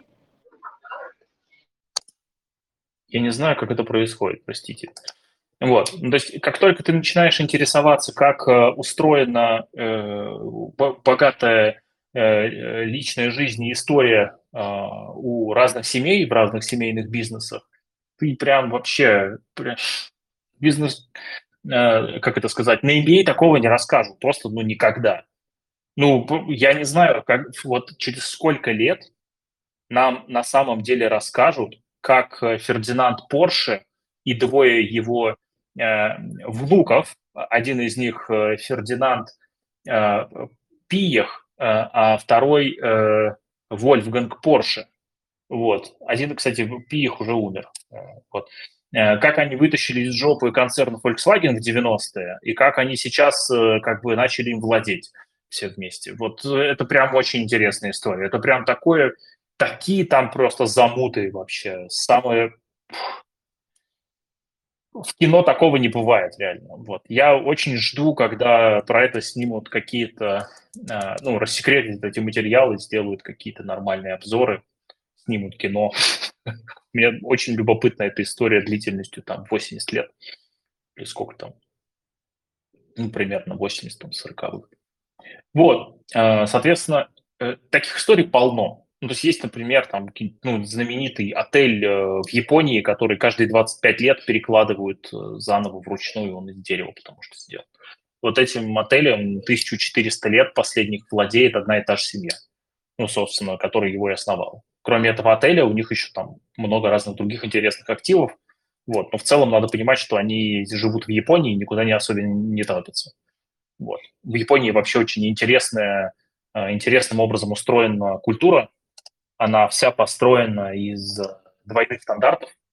То есть есть э, э, внешняя часть, которую демонстрирует, э, демонстрирует приезжим и а, там, условно зап- своим западным партнерам, так называемым, да, вот. А есть внутренняя часть, которая сильно традиционализирована и такая, она немножечко в тени находится. Вот. И вот эта вот культура двойных стандартов в Японии очень сильна. Ну, как в целом, вообще в целом на Востоке. Вот. Ну, это просто из каких-то там, там наблюдений. У нас а можно сегодня есть. Ага. А, немного оф-топ. А, просто последние, ну вот, ну давно уже, лет 10, да, а, такая горячая тема была построение онлайн-комьюнити. Ну, вот это вот все, да. Ага. Вот. И мы тут э, с э, друзьями решили какой-то момент посмотреть, а что есть вообще за это время про офлайн комьюнити-то. Ну, что-то не особо много чего нашли, да, то есть, э, конечно, есть опыт и предыдущих там веков, и лет и так далее, но честно, честно, вот такого количества, как про онлайн, да, офлайн как будто бы не замечает последние годы, ну, понятно почему, но вот захотелось, да, и мы уперлись в то, что ты на своем опыте должен это изучать по большому счету, если ты хочешь там погрузиться туда, то есть там сделать какие-то а, социальные там клубы, например, да, по интересам, и уже вот э, отслеживать, смотреть, что, как и так далее. Можешь поделиться, пожалуйста, своим опытом, если есть, э, ну, или мнением? Ну, одной из самых крупных э, организаций, которым, которой удалось построить очень быстро, очень крупное онлайн-комьюнити, вот, является Русская Православная Церковь. Если вам интересны опыты лидеров э, и эксперименты, которые эти лидеры ставят регулярно, вот, то, пожалуйста, следите за их деятельностью, и будет вам счастье. Оффлайн комьюнити, или ты сказал просто онлайн, и мне послышалось? Оффлайн, оффлайн, а, да. Не, ну, религия, если не брать религиозную организацию. А там как бы в чем проблема? Союз, ну, не бери религиозные. Там, Работа Там комьюнити строится не потому, что они все читали одну и ту же Библию. Я тебе страшно скажу, большая часть этих прихожан вообще не читали. Библию читают в основном протестанты только, так, по большому счету. И, и я к тому, что э, если тебе интересен именно опыт построения комьюнити, поизучай комьюнити, конкретно вот это. А, если тебе прям э, интересен э, традиционный опыт, ну, посмотри там, не знаю, э, э, ну, какого-нибудь, например, там, э, Эпикура и эпикурейские коммуны, э, это древняя Греция. Прекрасный пример того, как можно организовать комьюнити. Посмотри, как организовано комьюнити было сообщество а, э, значит, учителей и учеников в университетах э, в средние, э, в средние века в Европе. Тоже прекрасный пример того, как организованы сообщества. Более того, хорошо документированные. То есть это прям про это много, где написано. Минзур дуэль – это круто, конечно. Вот, я, я, я уверяю, с тех пор ничего не поменялось в плане того э, набора инструментов, с помощью которых можно это организовать. Вот, э, как бы можете этим заниматься, пожалуйста, со своей семьей, можете со своими друзьями, welcome, будет работать. Спасибо. Пожалуйста. Так, э, у нас еще к нам подключились Наталья, Николай, может быть, у вас есть какие-то вопросы или комментарии, или критика относительно того, о чем сегодня стрим. Саш, а можешь прокомментировать? Вот ты рассказывал, что стараешься выявить таланты своих детей как можно раньше, чтобы дать им ну, больше возможностей, скажем, в дальнейшем в них преуспеть. А подскажешь, что ты для этого используешь? Может быть, там какую-то методологию, тест или просто наблюдаешь. Ну и для себя тоже может быть. Потому что я, например, недавно поняла, что я сильно ошибалась насчет себя. Значит, э, ну, первое, я не использую слово таланты, э, потому что оно, э, ну, это термин. Вот. Я больше наблюдаю за склонностями у моих детей и за их природой. Вот. Э, один философ, э, француз в 20 веке, э, сказал замечательную фразу. Человек все время делает одно и то же, но из-за того, что контекст меняется, он вынужден как-то подстраиваться. И вот это одно и то же я стараюсь э, как-то идентифицировать и э, назвать так, чтобы ребенок вот это, э, это увидел в себе тоже. И это, это то, что касается именно природы как таковой. Природы конкретно вот этого человека, который пока маленький или маленькая. Вот. То есть э, я не пытаюсь э, там развивать какие-то навыки. У него получается рисовать. Все, давайте теперь там краски, кисточки и вот это все. О, у него там, у нее получается ловко лазить, бегать, что-то там прыгать, еще что-то. Когда ребенок приходит и говорит там, у меня клево получается вот это, я хочу этим заниматься все время. Вот мы идем что-то это делаем. Вот. То есть э, мне кажется, вот это вот э, наблюдение и внимание, они э, важны. Ну, по крайней мере, вот с моей точки зрения. Вот. Какой-то конкретной методикой, э, когда это необходимо, мы пользуемся, но это в большей степени а, скорее уже профессиональные навыки. То есть мы приводим там, людей, детей к людям на всякие собеседования, и нам потом дают какую-то обратную связь а вот у вашего ребенка то-то. Мы такие типа, окей. Вот, но я честно могу сказать, где-то, ну, вот со старшим, например, там, примерно, когда ему было лет 10, мы уже, я, я уже перестал слышать о нем что-то новое от других людей. То есть, э, как бы, все, все же там могли про него рассказать, там разные люди нам уже рассказали.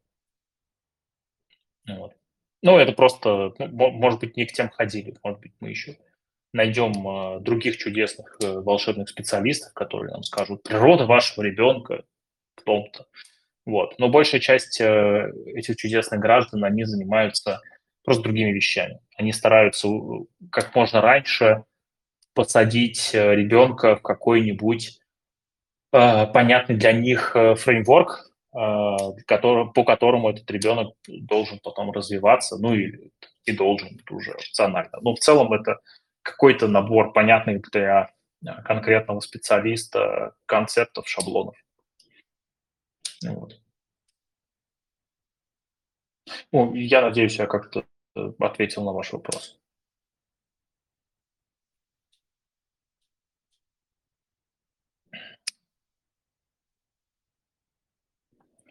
Так. Есть ли еще э, кто-то, кто хотел бы э, о чем-то спросить или что-то сказать?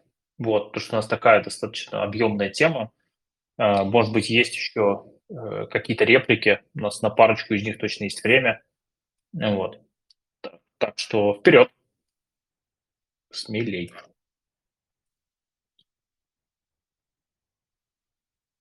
У каждого э, как бы можно включить микрофончик и это самое, и говорить.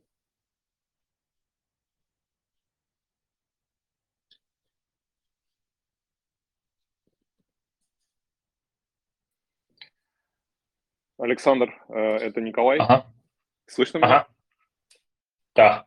Всем, да, всем добрый вечер. Я просто не прям глубоко погружен э, в тему стрима, да, я увидел, что там про э, династии, про того, как создавать, чтобы это потом для поколений, если я все правильно понял, да?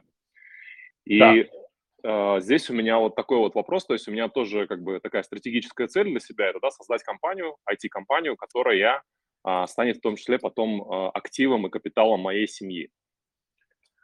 Вот, mm-hmm. но при этом мысль, которая, скажем так, у меня все время сидит в фоне и меня мучает, а как а, сделать так, чтобы это стало ценностью, но не стало обузой, потому что там вот есть примеры, да, там в том числе в личном окружении, когда человек строит бизнес, а потом его дети, они им заниматься не хотят, ну, от слова совсем. Да, вот этой, конечно. Вот с этой позиции хотелось бы услышать а, ну, какие-то мысли и идеи. А, ну, на самом деле, тут, тут, тут как бы я слышу в этом вопросе чуть более широкую тему. Она вообще в целом про актив. Вот вы денег зарабатываете, зарабатываете, зарабатываете, стараетесь, у вас были там, условно, я не знаю, например, там, голодное детство. Ну, я утрирую, я не знаю, какое у было, ну, например. И вот для вас важно много работать, зарабатывать и так далее но, скорее всего, у ваших детей не будет такого стресса в детстве, как у вас. У них не будет голодного детства, если у них папа все время фигачит. У них будет детство, в котором они хотели видеть папу, но не видели его. И они такие, типа, блин, мы вот это самое, работать столько не хотим. Ну его в баню, короче, бизнес – это такой геморрой, мы вообще ничего такого не хотим в своей жизни. Это нормально.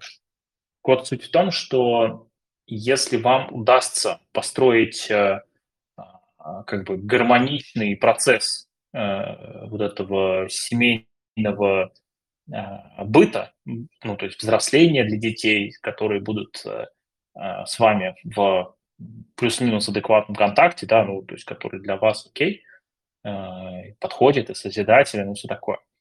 Вот. То через какое-то время вы как родитель, выясните, что ваши дети выросли, заняты каким-то своим делом, их собственным, оно, э, им нравится. А, и к моменту, когда вы будете готовы отойти от дел, ну, в, в каком-то возрасте, да, там, я не знаю, 70, 80, там, 60, ну, сколько там он лет будет, я не знаю. Вот.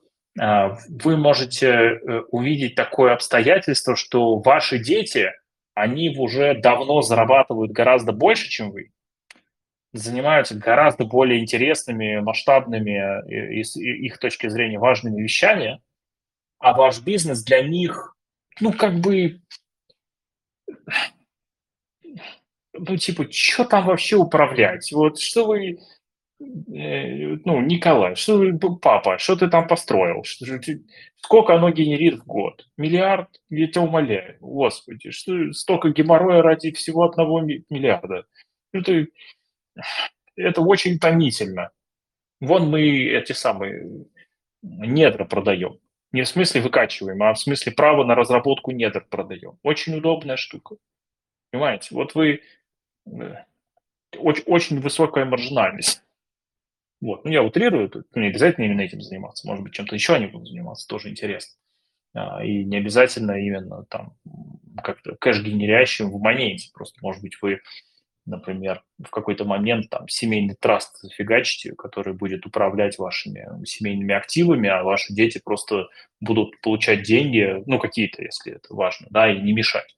А самые бодрые из ваших отпусков этот траст будут пополнять, да, ну, то есть у вас детей-то может быть несколько, соответственно, кто-то из них будет а, более активен, кто-то менее. Ну, то есть тут надо понять, как там, наследство распределять и так далее. Но в целом идея в том, что вы достаточно будете удачным э, или удачливым родителем, а, если ваши дети к моменту, когда вы готовы передавать наследство, уже в нем давно не нуждаются. Тут как бы идея вот в этом. Благодарю. Очень такая интересная мысль и схожа тоже с такими мыслями, что да, где я буду в тот момент и где дети. Спасибо, здорово. Ну просто э, смотрите, реальность она же какая, как бы, ну вот вы, например, росли там, я не знаю, вот я рос, э, я просто не знаю вашу биографию, поэтому вот я рос, например, там, у меня там, я не знаю, папа компьютерщик, мама архитектор, да, ну, например, да, э, бабушка врач, э, дедушка инженер. Вот, и я вот рос в такой среде, вот. Соответственно, э, как бы, когда мне стало там условно 17 лет, и родители рассказали мне про другую часть моей родни, э, выяснилось, что у меня родственников там не 10 человек, как я думал, а 100, и 90 из них это прямо очень сильно, раз, очень сильно разные люди. Там, начиная от э, адмиралов и министров разных э, интересных других граждан. Вот. Ну, то есть я как бы такой типа, а, вот почему у меня некоторые предметы в школе лучше получались, чем другие. Вот, потому что там, а вот с этим дедушкой там, помнишь, ты как-то вот там неделю вместе общались вы на даче. Я говорю, ну да, помню, ну вот, ты, вот. А он адмирал вообще-то.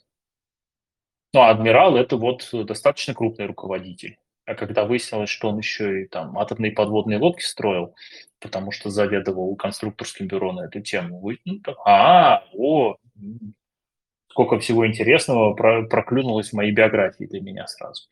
Вот. То есть я к тому, что э, ваши дети вырастут, при том, что вы уже заработали деньги, если вы были там, я был ребенком э, у там, инженеров условно, да, то у меня вот дети будут там, ну, я надеюсь, что будут детьми миллиард, миллионеры или миллиардеры, понимаете, ну, будет классно. Но у них точно будет другое детство, не такое, как у меня. Вот. Надеюсь ли я, что вот э, мне удастся э, там как-то э, развивать себя? Ну, я надеюсь, да. Я вот надеюсь там, что мне удастся все эти чудесные вещи вложить в моих внуков. Надеюсь, надеюсь. Но у меня вот там старшему сыну 11 э, лет. То есть у меня там до внуков еще точно пара десятилетий впереди. Вот. Ну и вот как бы, наверное, у моих внуков будет, я надеюсь, будет прикольный дедушка, если мне удастся им стать. Ну, то есть это как бы вопрос типа, э, как бы я, я очень херовый отец и очень плохой дед, если моим наследникам реально нужны как бы копейки, которые мне удалось сколотить за жизнь. Понимаете, о чем я? Понимаю, да, очень крутая мысль. Не рыба, а удочка. Да, слушайте, да, ну, можно так говорить, да. Может, почему бы нет? Супер, спасибо ой, еще раз. Да, пожалуйста. По поводу не рыбы, а удочки сразу вспоминается анекдот про то, как, э, значит, э, умирает Папа Римский, попадает на самый, небеса к апостолу Павлу, и, значит, апостол Павел такой говорит, привет там, ты кто? Он говорит, как в смысле кто? Я, говорит, сам Папа Римский. Такой, что? Вообще не знаем, кто такой Папа Римский, нам тут как бы вот у нас тут как бы мы тут бессмертные, живем вне времени, поэтому как бы вот вообще не понимаем вот этой вашей патвы, а что за фигня он такой? Ну как, Папа Римский, наместник, там, Бог, земля, вот это все, там, Иисус Христос, он такой, Иисус Христос, а вот этого я знаю. Значит, сейчас это самое, схожу, выясню. Подходит к э, Иисусу Христу и говорит, слушай, там какой-то на воротах стоит мужик, говорит Папа Римский, говорит, что это ты как бы этот самый, э, что ты, ты их бог, вот. Иисус Христос такой, чё? Ну, я как бы вообще не вдупляю, ну, пойду разберусь. Поход, значит, идет к воротам, возвращается, подходит к, значит, этому самому Павлу, говорит, слушай, помнишь, две тысячи лет назад я ходил на землю и организовал кружок, кружок рыболовов-любителей. Он еще жив, прикиньте, все еще функционирует. Вот это э, шутки про удочку, которую я вспомнил. Спасибо, Николай. Я еще и бородатым анекдотом с вами поделился. Класс, спасибо. Да, наслаждайтесь.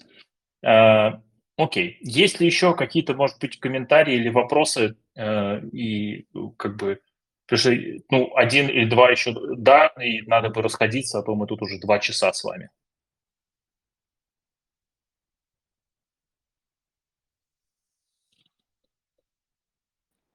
Александр, просто спасибо. Я очень наслаждался вашей лекцией. Э, Вячеслав, пожалуйста, приходите еще. Э, спасибо. Ближайший сдвиг будет вот э, в конце апреля, 28, 29, 30. Вот. Там как раз будем планировать на 144 года и все вот эти классные штуки делать. Все, все вместе. Спасибо, постараюсь. Я тоже хотел бы поблагодарить, случайно увидел трансляцию. А, хотел спросить, у вас они регулярные или так примерно пока еще нету ритма? Кто регулярный? Сдвиг или трансляция? Трансляция. Э, да, регулярные. Я регулярно провожу просто на разных платформах. В этот раз на, ну, в телеге, а э, в предыдущие разы э, стримил в там, ВК и еще где-то. А, понял, понял. Как впечатление от телеги? Да, слушай, я все равно сижу у себя в кабинете перед камерой. Как бы как у меня впечатление? вот так. Ну, я имею в виду там без глюков, без каких-то лагов. Ну, у меня все примерно одинаково везде работает. Я уже давно на Макинтошах с айфоном, и у меня все стабильно. Понял. Спасибо. Александр, вопрос еще насчет 28, 29, 30. Это только офлайн формат, да? Онлайн там никого не предусматривается. Нет, нет, в, этом, в этой форме нету э, онлайна. У нас по он, на онлайн у нас будет другая программа, она будет э, э ну, как бы для трекеров, про э, то, как заниматься кратным ростом э, для бизнеса, как помогать предпринимателям, она будет в мае. Вот, это из ближайшего, что будет у нас в онлайне. А в каких числах? М-м, трекерские программы, сейчас найду, сейчас скажу. Просто да, давно хочу к вам попасть, но там по ряду причин офлайн пока не получается. И ага. вот, хотел узнать, что в, онл- в онлайне есть. Угу, угу. В онлайне есть, ну вот, например, а, онлайн-инструменты трекинга. И не знаю, куда тут сейчас закинуть их, как сделать, чтобы было видно. И не знаю, где тут наш чат.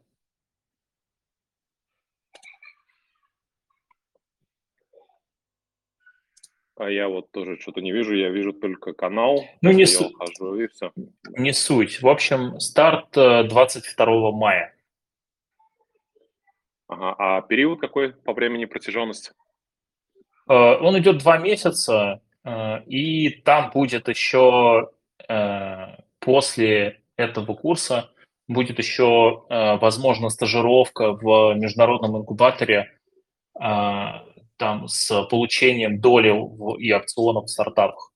Вот. Ну, для моих выпускников у нас есть такая возможность организовывать стажировки в международных инкубаторах компаний. Может быть, вам будет любопытно. Ага, супер, спасибо. Тогда, я так понимаю, информацию можно на сайте, да, на вашем взять? Ну да, на сайте RightTrack там все есть.